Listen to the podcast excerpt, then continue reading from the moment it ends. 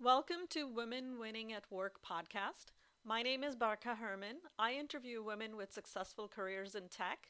Please like and share this episode and podcast, and do reach out to me if you or someone you know would like to be featured on my podcast.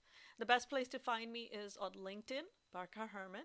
And now, without delay, please enjoy this episode. Welcome to another wonderful episode of Women Winning at Work with Barkha Herman. Today I have a uh, wonderful colleague from Ireland, um, Emma Coffey, and she's the second Coffey I've known in my life. so that's that's an interesting tidbit. Um, Emma is a, a, partner enablement lead. So um, without further ado, Emma, uh, I would love for you to introduce yourself in your own wor- words. And also, I'd love to know what a partner enablement lead does. Hi, Barkha. Thanks so much for having me. It is lovely to be here. Um, but yeah, quick introduction. My name is Emma. I'm 31 years of age, full disclosure today. Um, I've been working in technology in project manager roles for the past seven years. And I started that career in tech during my time living in Australia. Um, oh. And while I was there, I worked on a number of medium and large scale digital transformation projects before um, moving into change management and then more recently back into project management with Microsoft um, since returning home to Ireland in 2020. Um, but yeah, what do I do at Microsoft? So I currently work as a vendor for Microsoft Ireland um, and my role is partner enablement lead. Um, and what that means is I work directly with partners to deliver strategic training across all of the Microsoft products.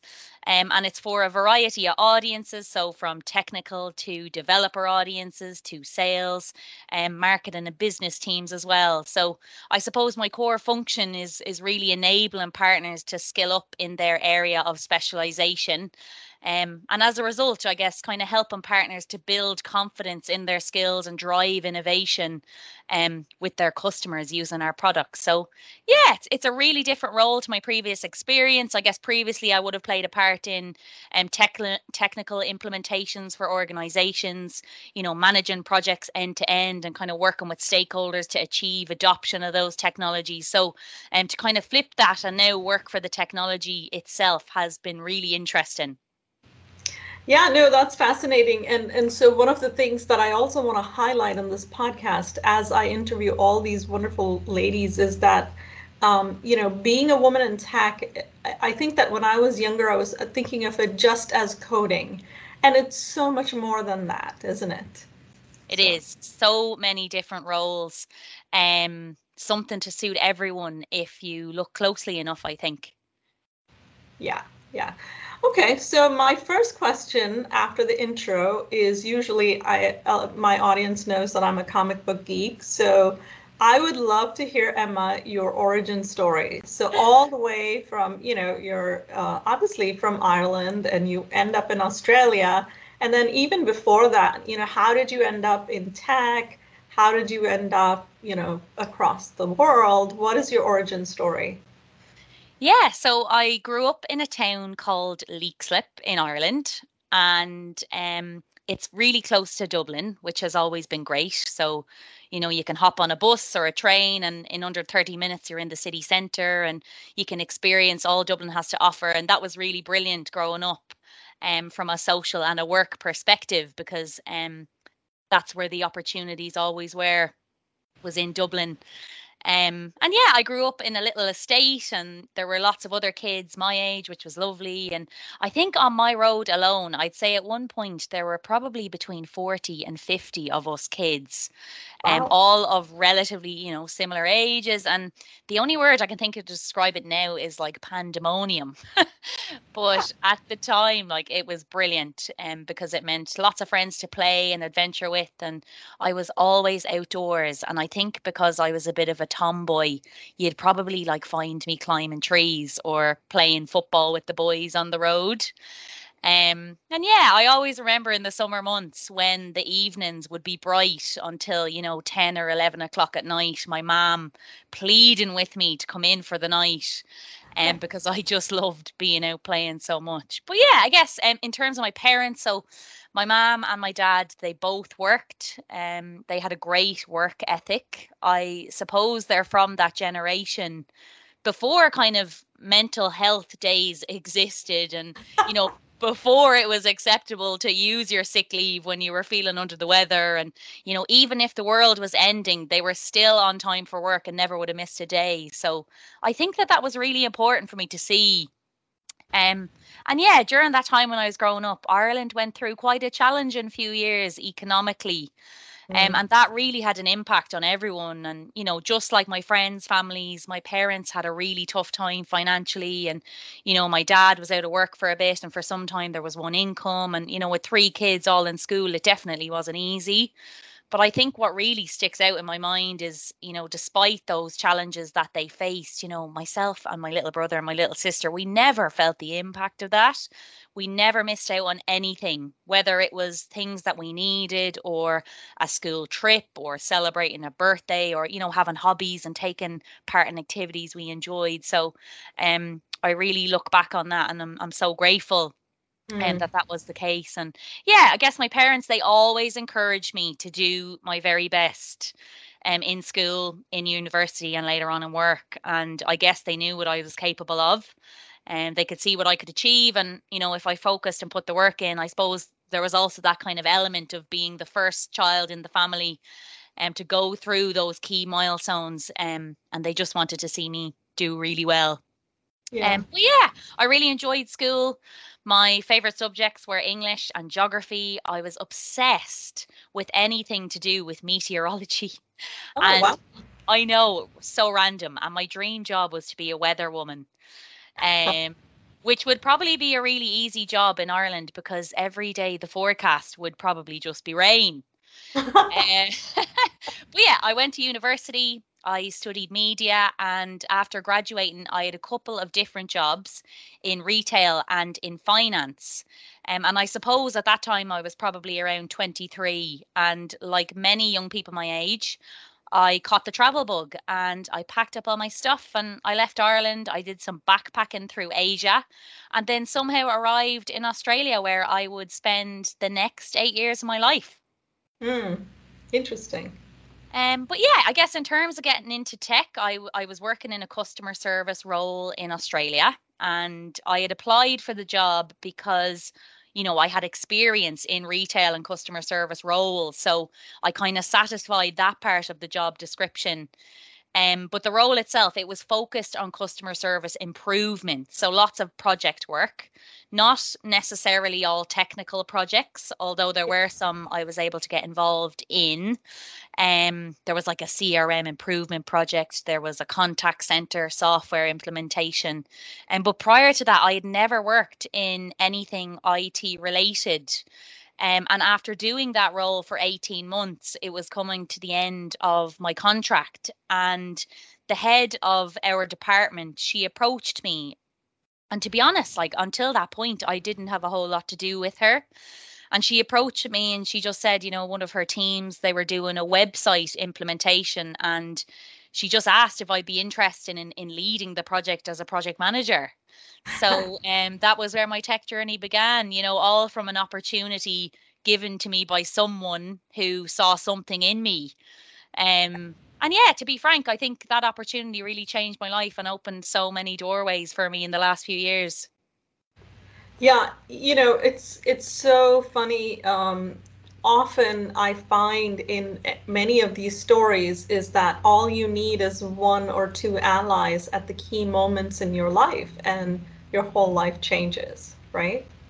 And I am so grateful to that person. You know, I'm still in contact with her now. And, and when I left that organization, when I was leaving Australia to move back to Ireland, you know, we had a sit down and, you know, I, I got time to really express my gratitude to yeah. her um yeah and she was really grateful to that too you know to know um of the value of the impact that she had on my professional life yeah yeah that's that's beautiful and the picture that you paint of your childhood is very reminiscent of india you know i grew up in a community where there were always you know 30 40 kids and we were always outdoors and you know it was, it was very similar and both my parents were working as well. So so uh, amazing story.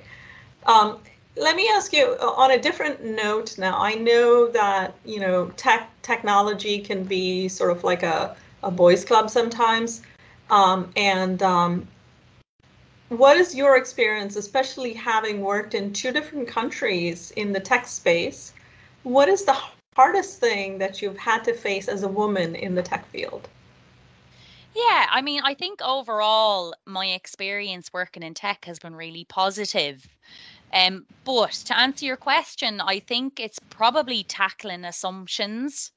I guess, you know, in the past, sometimes I felt that because I'm a woman, I, I I don't have the capacity to maybe understand technical concepts. Mm. Um, and I was going to say technical stuff, but that yeah. probably does that probably doesn't help um back that bias um but yeah like so because i'm a woman um and for example maybe i'll be working in a large project team or partnering with other areas of the business in order to deliver a project um and in the past there have been instances where you know an assumption has been made that i don't understand at a high level how you know software can be architected to an organization's needs or how apis work between different applications and systems mm. or how we can use certain technology to streamline complex business processes you know there's there's kind of been that feeling um, and yeah, I can't say, I guess, for sure that the the reason I experienced those challenges was because I'm a woman, but you know, I just feel like assumptions, you know, they they really form the basis of so many different uh, working relationships and working dynamics you know yeah. think about it like you know um maybe in those scenarios people acted in that way towards me not because i'm a woman but maybe because of their interpretation of my role title or you know their idea of what someone with that role title does or people who they've worked with in the past who've held that position and how they've performed. Um so yeah i get it's it's really complex.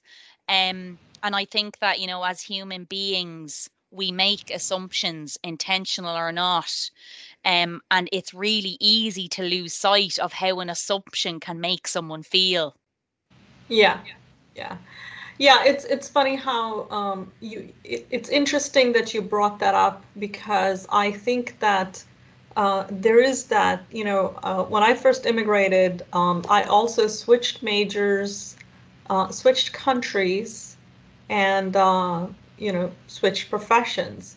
And I was fairly young at the time. I was 21 when I immigrated to the United States and started working in the tech field. I think that I kept wondering is it people are not having faith in me? Is it because i'm a woman? Is it I'm, because i'm an immigrant? Is it because i'm having trouble with the language? Is it be- because i have an accent? Or is it because uh, you know I'm, I'm just 21 i'm young. So people are just not taking me seriously. So there's the, there's that there's that uncertainty that goes along with but it, it, you know but in my experience I think that there are people who are open and encouraging, and then there are people who are closed and discouraging. And it doesn't matter where that comes from. The the people who are open and encouraging are the ones that will be your, you know, so-called allies. And listen, we've all underestimated people in our lives, right? It, we're all guilty of it to a certain extent. So I'm not saying that there's like these ca- cadre of evil people walking around. It's just in the moment, people can just see, oh, you know, she's not the strongest person in the team, and you know, there's a little bit of bias there. I, I don't even know if to if to classify it as a bias, but but we do experience it, right? And I think that it's it's universal. It is. And, you know, I genuinely think that my time in Australia working was just so beneficial to me as a person in a professional sense because you know australia it has such a huge um migration um you know like for example i lived in perth and you know the area I lived in, you know, most people were born overseas. And mm. I guess as a result, you worked with people from different backgrounds and different ethnicities and people who had different values and perspectives as well. And you just learn so much from interacting and working with people from from those from those different walks of life. Um, and I really feel that that has stood to me and given me the tools to adapt and really, um, yeah, and, and I guess thrive in any situation that I face. Yeah, I think that we we we who have immigrated or had the ex- rich experience of not just visiting other countries and cultures, and it doesn't matter how close they are, it's a different culture always, right? In a different country, even if you speak the same language. Um, have that advantage of having experienced the richness of multiple cultures helps, right? Um, all right, moving on. What is the best thing about being a woman in technology? Um, what is the upside? I find I think technology sector I find it really supportive. Um, and I think the fact that as a woman in a STEM sector. I mean, I don't know how much, you know, any anymore, but because you're a minority, you can kind of really use that to your advantage.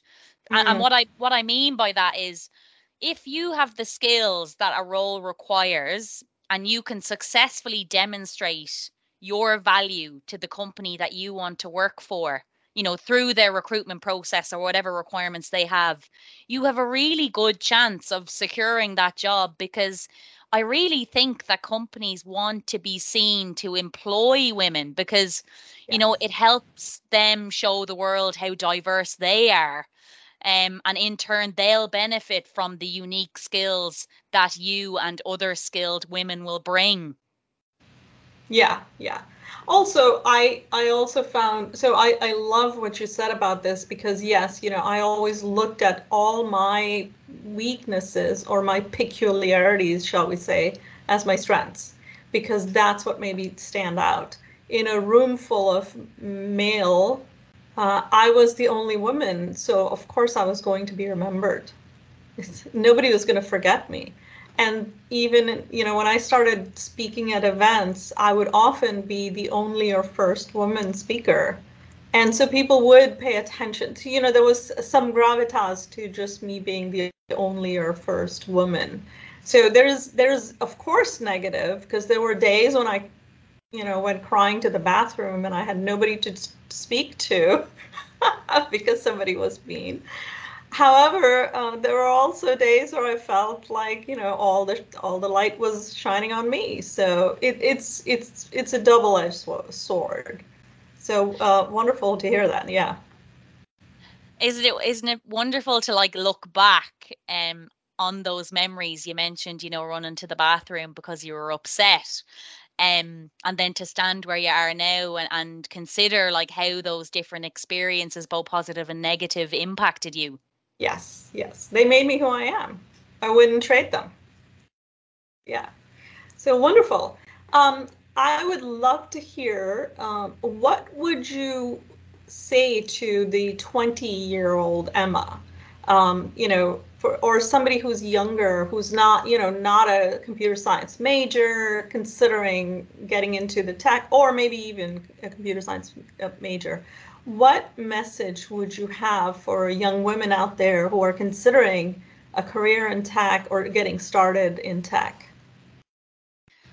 Hindsight is such a blessing. I have um I have so much advice for younger Emma. Um and and for younger women um who are trying to break into tech. I think first up I would tell my younger self that not having all of the answers isn't a weakness. And I think in my younger years, there were so many times in work where I was sitting in a meeting or I was in a situation where I was afraid to put my hand up and ask a question for fear of it somehow invalidating like my existence or my value. Um, and the downside of that is I think I missed out on learning so much. Mm. Um, because I feel, you know, there's only so much learning that you can do flying solo. And when you realize that and start reaching out to others for help, that is really when growth begins. Yes. Um, yeah, secondly, I'd tell younger Emma to stop spending so much time making decisions. I was a very sensible young person, probably too sensible, I think. And I'm very, I'm going very hard on myself today, but this is important. I, I, I, want younger women to to hear this. And you know i'd agonize over the simplest of decisions to the most complicated decisions. And you know sometimes in a work sense that type of composed logical thinking it helps in so many ways especially you know when you're assessing impact or risk of something but in a personal sense i think i missed out on opportunities to experience new things because I took too long to make a decision. And by the time I decided, the opportunity had passed. And I just think time is precious and life Mm. is precious. Make a decision on a whim, enjoy the thrill of making a spontaneous decision, and just enjoy the experience. Wow.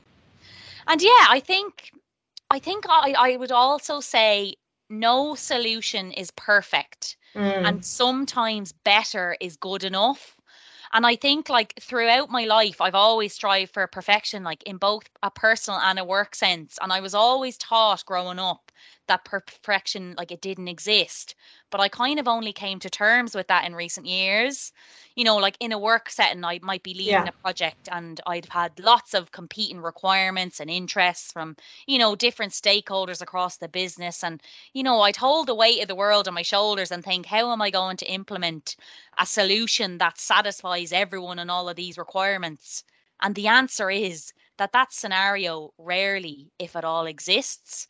Yeah. Um, and I think you know, find find the things to celebrate. So if I implement a solution and it meets 90% of people's expectations, or as a result, nine out of 10 of those people now spend two hours less time a day carrying out a manual process because this new solution does it for them automatically, then that is good enough. And that is a success that deserves to be celebrated. Yeah, I know. Um, that is such a tremendous, tremendous uh, thing to remember. And I think that as you know, and, and I don't believe in generalities, but I think that the female principle is of, you know, constant uh, self scrutiny. So I think I find more women self scrutinizing than than men do. I'm not saying men don't do it. Um, and and this this sense of celebration, this need to sort of emphasize that when you achieve something, take the moment, celebrate, think of all the good you've done, is so important. Such a such a impactful message. I love that, Emma. It is, and and I, you know, what gets me out of bed in the morning and excited for work is, you know, I might be a tiny piece of a huge project that is taking place, but somewhere along the line, my little input has made something better for someone along the way somewhere. Um, and I think that that is enough. Um, you are enough, and that is enough to celebrate. That's so um, so beautiful. Well said. Amazing. So, um, finally, I'd love for you to share something uh, of yourself. Where can people find you? Uh, do you have any anything that you support? Any causes? Any pet projects? You know, personal stuff. Anything you want to promote? I am very active on LinkedIn Okay. and I am always welcome. I always welcome new connections um, because I love networking. But yeah, I think my main message is if anyone is listening and you're trying to break into tech and you feel like you could benefit from another perspective or maybe you want to bounce some ideas around or maybe you want some help with your resume or maybe you just want someone to listen I would love to help you. Um, so reach out and connect with me on LinkedIn and we can take it from there.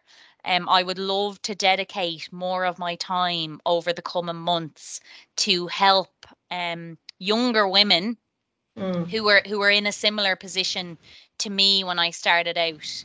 Um, and yeah, I think I really would have benefited um, from having a platform like LinkedIn, you know, where people are, you know, just so within reach. Um, and I want to use that to help other women in similar positions to what I was. Absolutely. Yeah. Wonderful. Well, thank you so much for this very inspiring um, interview. Um, and um, yeah, I I am so thrilled to have spoken to you. You you have such wisdom uh, for being such a young person, and uh, and and thank you for taking the time and sharing uh, your story with us, Emma. Thanks so much for the opportunity, Barkha. I hope you enjoyed the episode as much as I enjoyed recording it. Thank you so much for listening. Please like this episode and share it with someone you think that'll enjoy it. And do reach out to me on LinkedIn and connect. And also, if you would like to, please join my newsletter by visiting www.barkhaherman.com. Thank you.